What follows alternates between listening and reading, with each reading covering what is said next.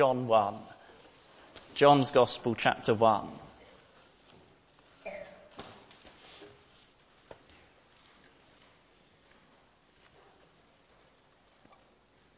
The entrance to the Christian life is Jesus Christ.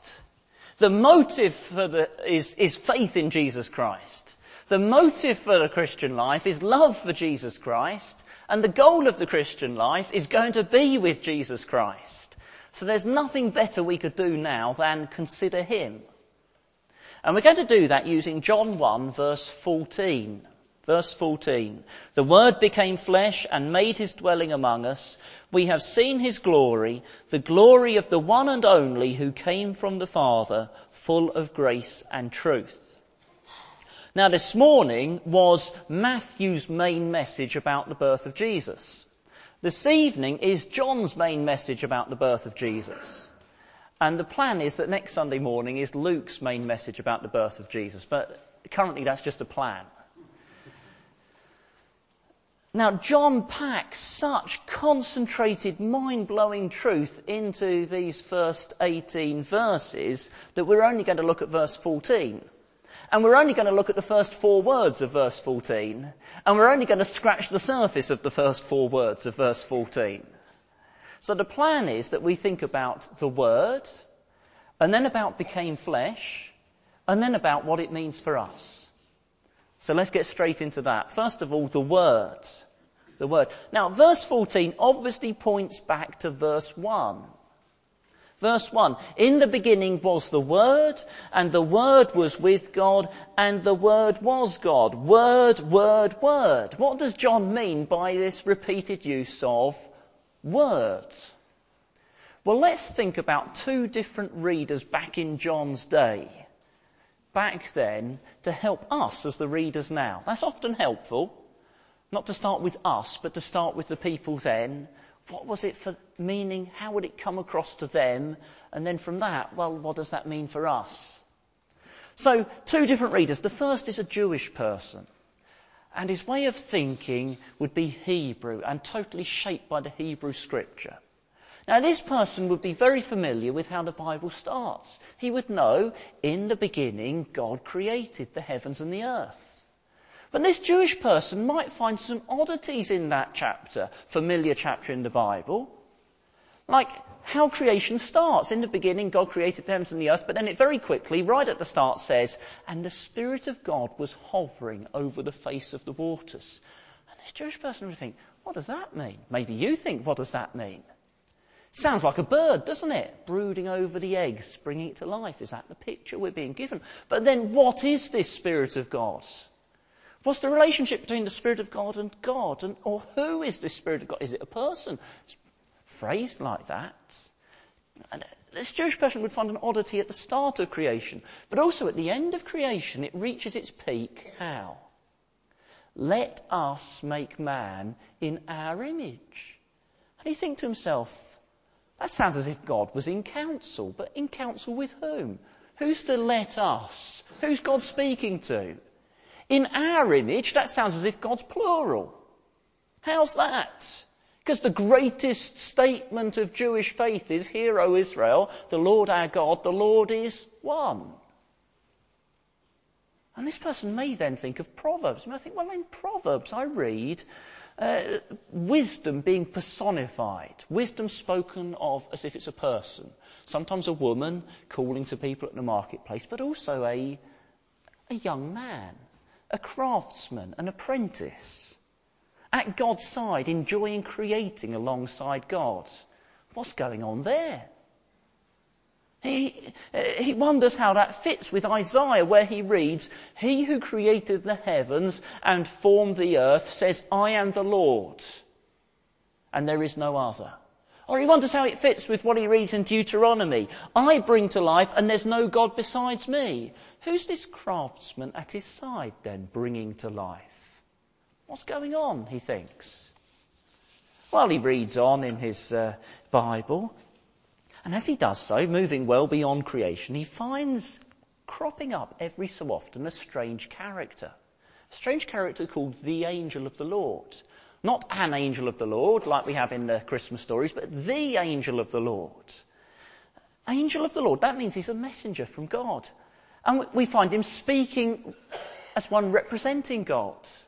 And yet we find the people whom he appears to, when they discover more about him, they get filled with fear because they say, We've seen the Lord himself. How can we survive? What's happening there? Who is this strange being, the angel of the Lord? He thinks, Who is this angel if he takes on the name of the Lord? Because the name of the Lord is so holy, isn't it? That a Jewish person won't even say it in case he said it in vain. In other words, took it wrongly. And that reminds him of another verse he's found confusing. Psalm 138 verse 2. It says, You have exalted above all things your name and your word. Well, your name, that's quite familiar to him. It's so exalted he won't even say it. It's above everything. But your name and your word? Is this idolatry with the, of the Bible? Putting it on a level with God's name? Or is there some meaning of the word that goes beyond what he's understood so far. There are these mysteries there in this Jewish person's scriptures that he reads and is so familiar with, but finds there's things that confuse him. And then he gets to John chapter 1. And what does he find in John chapter 1? He finds all these strands of the Old Testament are drawn together.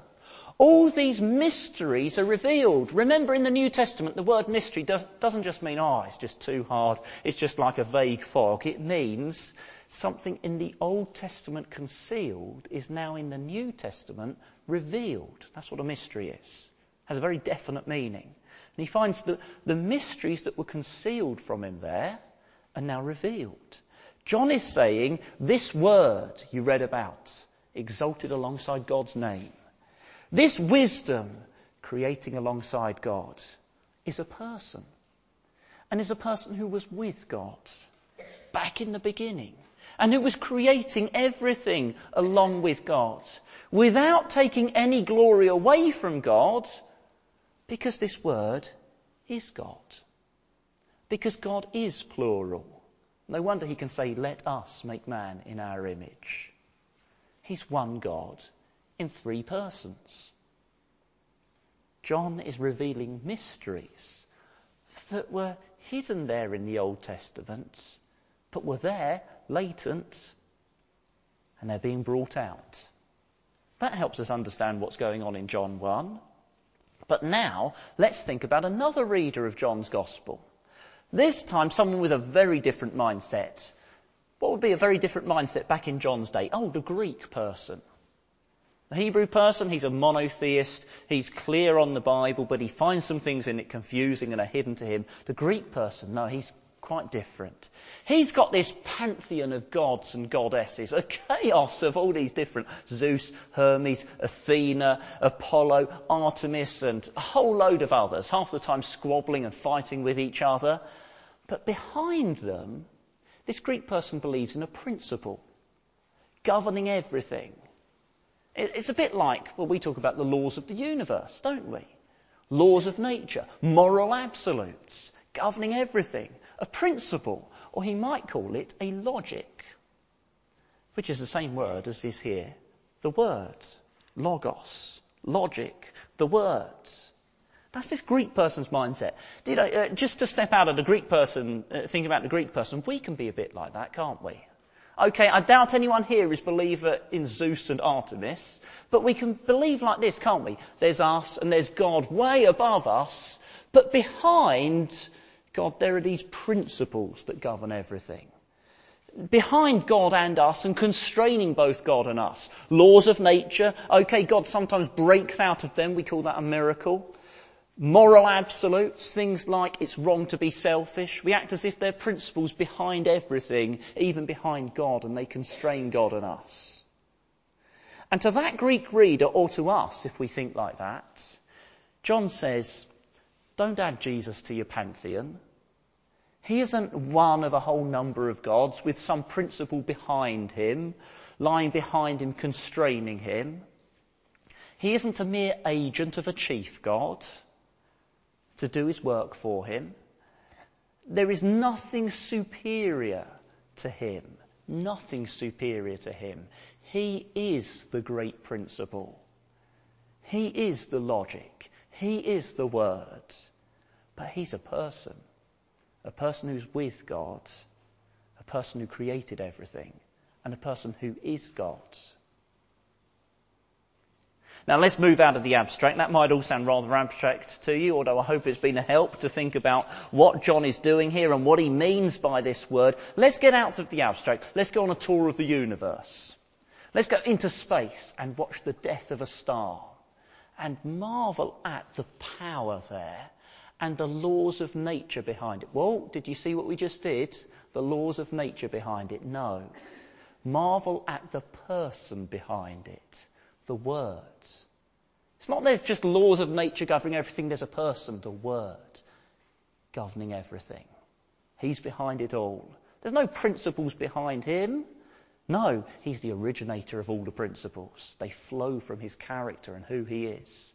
Let's go uh, from space back to planet Earth and down into the oceans and see the colours of the coral reef. And then go down deeper and watch the glowing light of the anglerfish. And then go down deeper and it's going to get very cold until you feel the hydrothermal vents down there in the cold depths. Who put them all there? Verse 1 tells us, doesn't it? The Word. He put them all there. And then let's go off to an island in the Atlantic and watch the dance of the chin-strapped penguin as it greets its mate.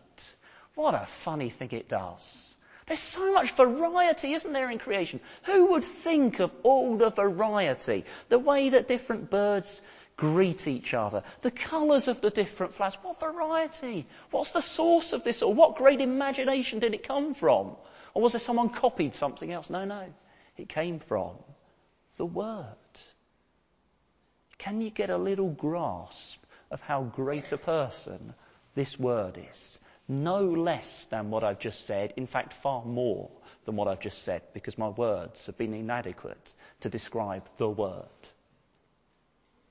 We've just scratched the surface, a ridiculously small amount, but we must move to the next two words.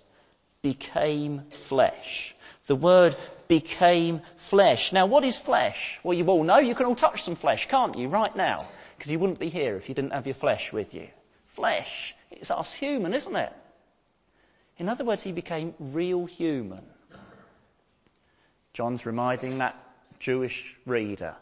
Long ago, when everything went wrong, Satan was warned the seed of a woman would come and put it all right. And now there is a woman. John doesn't tell us the name of the woman. You'll have to get her from Matthew or Luke. She's called Mary. And an, a seed from her an egg from her ovary is going to become, I don't know how to phrase this. Should I say a home for the word? That doesn't sound right, does it? Because it sounds just as if he's resting in this egg. Is, is the word going to enter the egg and become one with the egg? I don't know. I don't know how to put it. It's beyond us, isn't it? But there is this egg from her ovary, and there's the word. And the word is becoming flesh, somehow through this woman. What we do know is it means the word will become very small, don't we? Our God contracted to a span. Let's think a little about that. Imagine, imagine seeing just a load of darkness, a black scene speckled with dots of light. And you move in closer and you see some of those dots actually are spirals. Can you guess what they are? They're galaxies. And you're moving closer to one of those spirals and it's full of millions of stars. And you're moving closer to one of them, and it's what we know as the sun, and you see there are planets circling around it. And you're moving closer to one of them, planet Earth, and you see there are lots of countries. And you're moving closer to one of those countries, it's called Israel or Palestine, and you see it's got lots of towns in it. And you're moving closer to one of those towns, it's called Nazareth. And you're moving closer to that town, Nazareth, and you find there are many people there.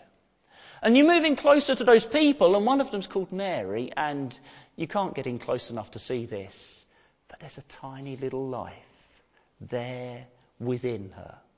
Still too small for anyone to know it's there. And that is the Word who made scale right back out again that whole universe. Our God contracted to a span, incomprehensibly made man. He's become a real human. That's what it means by flesh. And as a real human, he'll have real human experiences, won't he? So, being a baby, he'll experience being vulnerable and dependent and not aware of very much, are they? Babies, they're aware of some things, like whether they've been fed recently or not, but they're not aware of that much. And that means he'll have to learn. Now think of this. The word will have to learn to speak. Can you take that in? The word will have to learn to speak. And then the one who made all will have to be taught by a man who's supposedly his father to hold a saw, to make bits of carpentry. And then the one who invented gravity will surely at some point fall over and cut his knee. Because what child doesn't fall over and cut his knee? He made gravity and gravity's going to pull him down on his face. Bang, and there'll be blood. Because he's made flesh. And the one who sustains everything will sit on the well side feeling weary and needing sustenance, i.e. food, because his body can't cope without it. Real human. The Word made flesh. What is flesh like? Well, you all know, don't you? It's physical. I've said it's human, but it's also physical. Now that might be no surprise to you, but to them back then, this was shocking news. The Word became physical, He became made of atoms. Because at the time that John was writing, the Greeks thought the physical is bad. Salvation was escaping the body. A lot of Eastern religions think that now, don't they? Nirvana, escaping the body, escaping the physical. That might seem odd to us, but then again, it might not, because it has affected the church, hasn't it? We can think, we can talk as if physical and spiritual are opposites. No, they're not. In the Bible, spiritual is the physical controlled by the Spirit. It's not the opposite to the physical. We can say what, it, what matters is the soul, not the body. Where do you get that from? Not the Bible. God made this physical world, including people, including our flesh, physical. And he looked at it and he said it was all good. But flesh has become corrupted by the fall, hasn't it? Soaked through with sin, so much that, how does the word flesh come up in Romans? How, what, how does the word flesh get used later on in the Bible? It gets used as referring to our sinful nature, doesn't it? It gets used as the seat of our sin. So, what was Jesus' flesh like? Did he have sinful flesh? Was it fallen flesh? It's interesting, isn't it, how the word flesh is used for our sinfulness later in the Bible, and here Jesus was made flesh. What's going on? Well, let's have a look at a verse that will help us with this. Romans, can we have Romans 8 verse 3 up? Oh, it is up. Good. I've put it up there because this is the new NIV, 2011, because it, it does it better than our NIV. On this verse, anyway. For what the law was powerless to do because it was weakened by the flesh, God did by sending his own Son in the likeness of sinful flesh to be a sin offering, and so he condemned sin in the flesh. Very interesting. Our flesh, our flesh, it's been weak. Our flesh there is is taken over by sin. And so the law can't rescue us. So Jesus came. How did he come? Well, John 1 says he became flesh. Romans says he came in the likeness of sinful flesh. And put the two together, and you've got something very carefully worded. We've got to have both, and they're very carefully worded. We've got to get this right. What does it mean? It means he fully entered into the human condition. He experienced the weaknesses and the struggles of the fall. He exposed himself to the power of sin. But he did not become subject to sin. He was in no way personally guilty of sin. He was not fallen.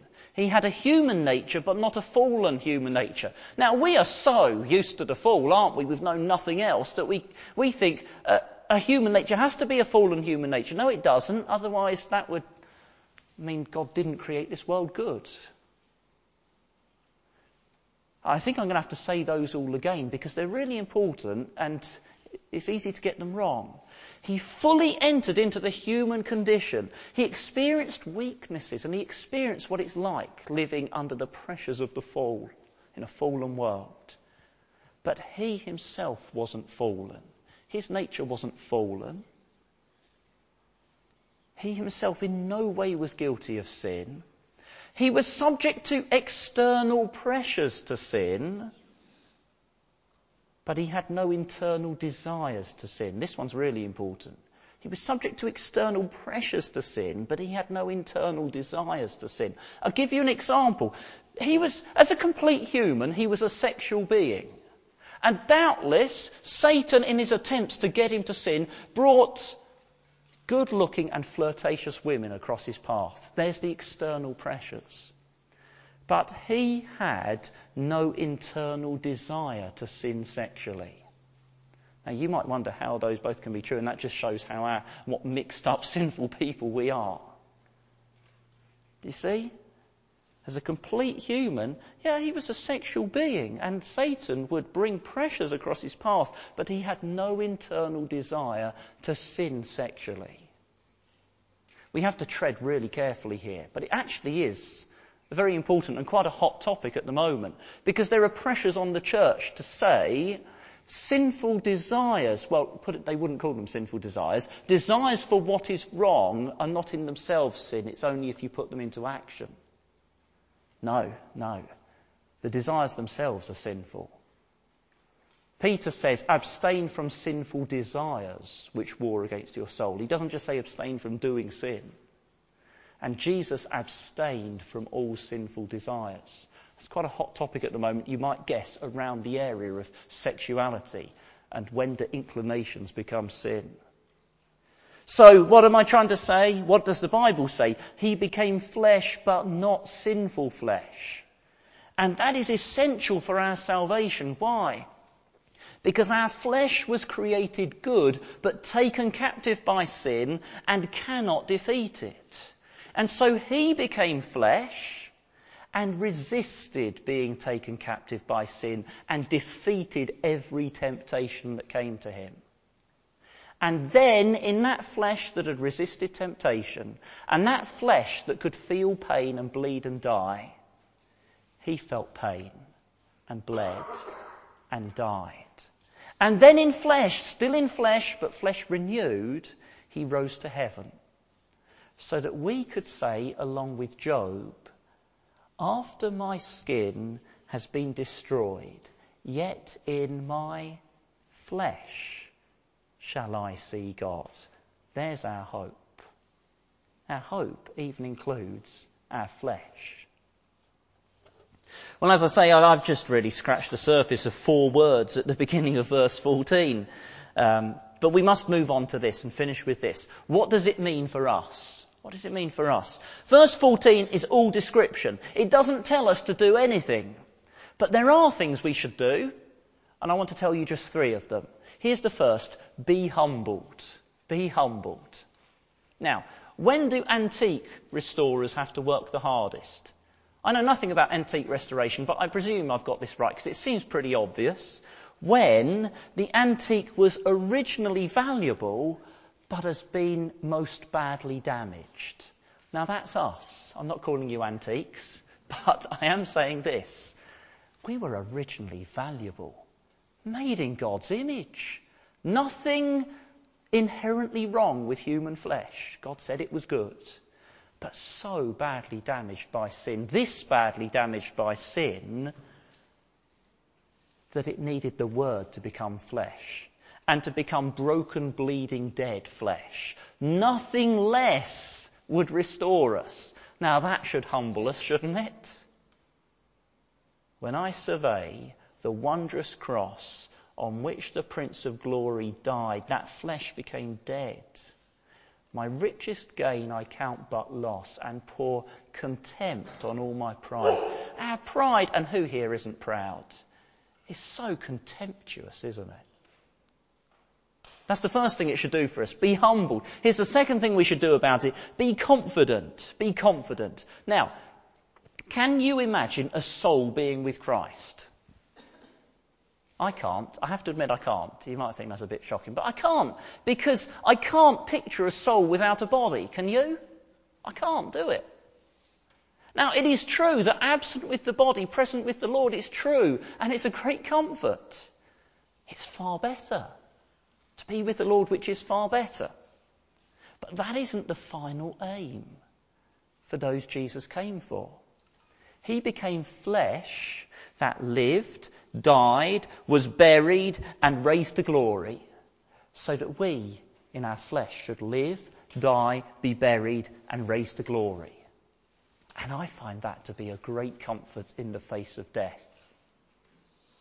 Be confident. Jesus becoming flesh gives us confident hope he'll raise our flesh. There is a hope ahead that is for us, body and soul.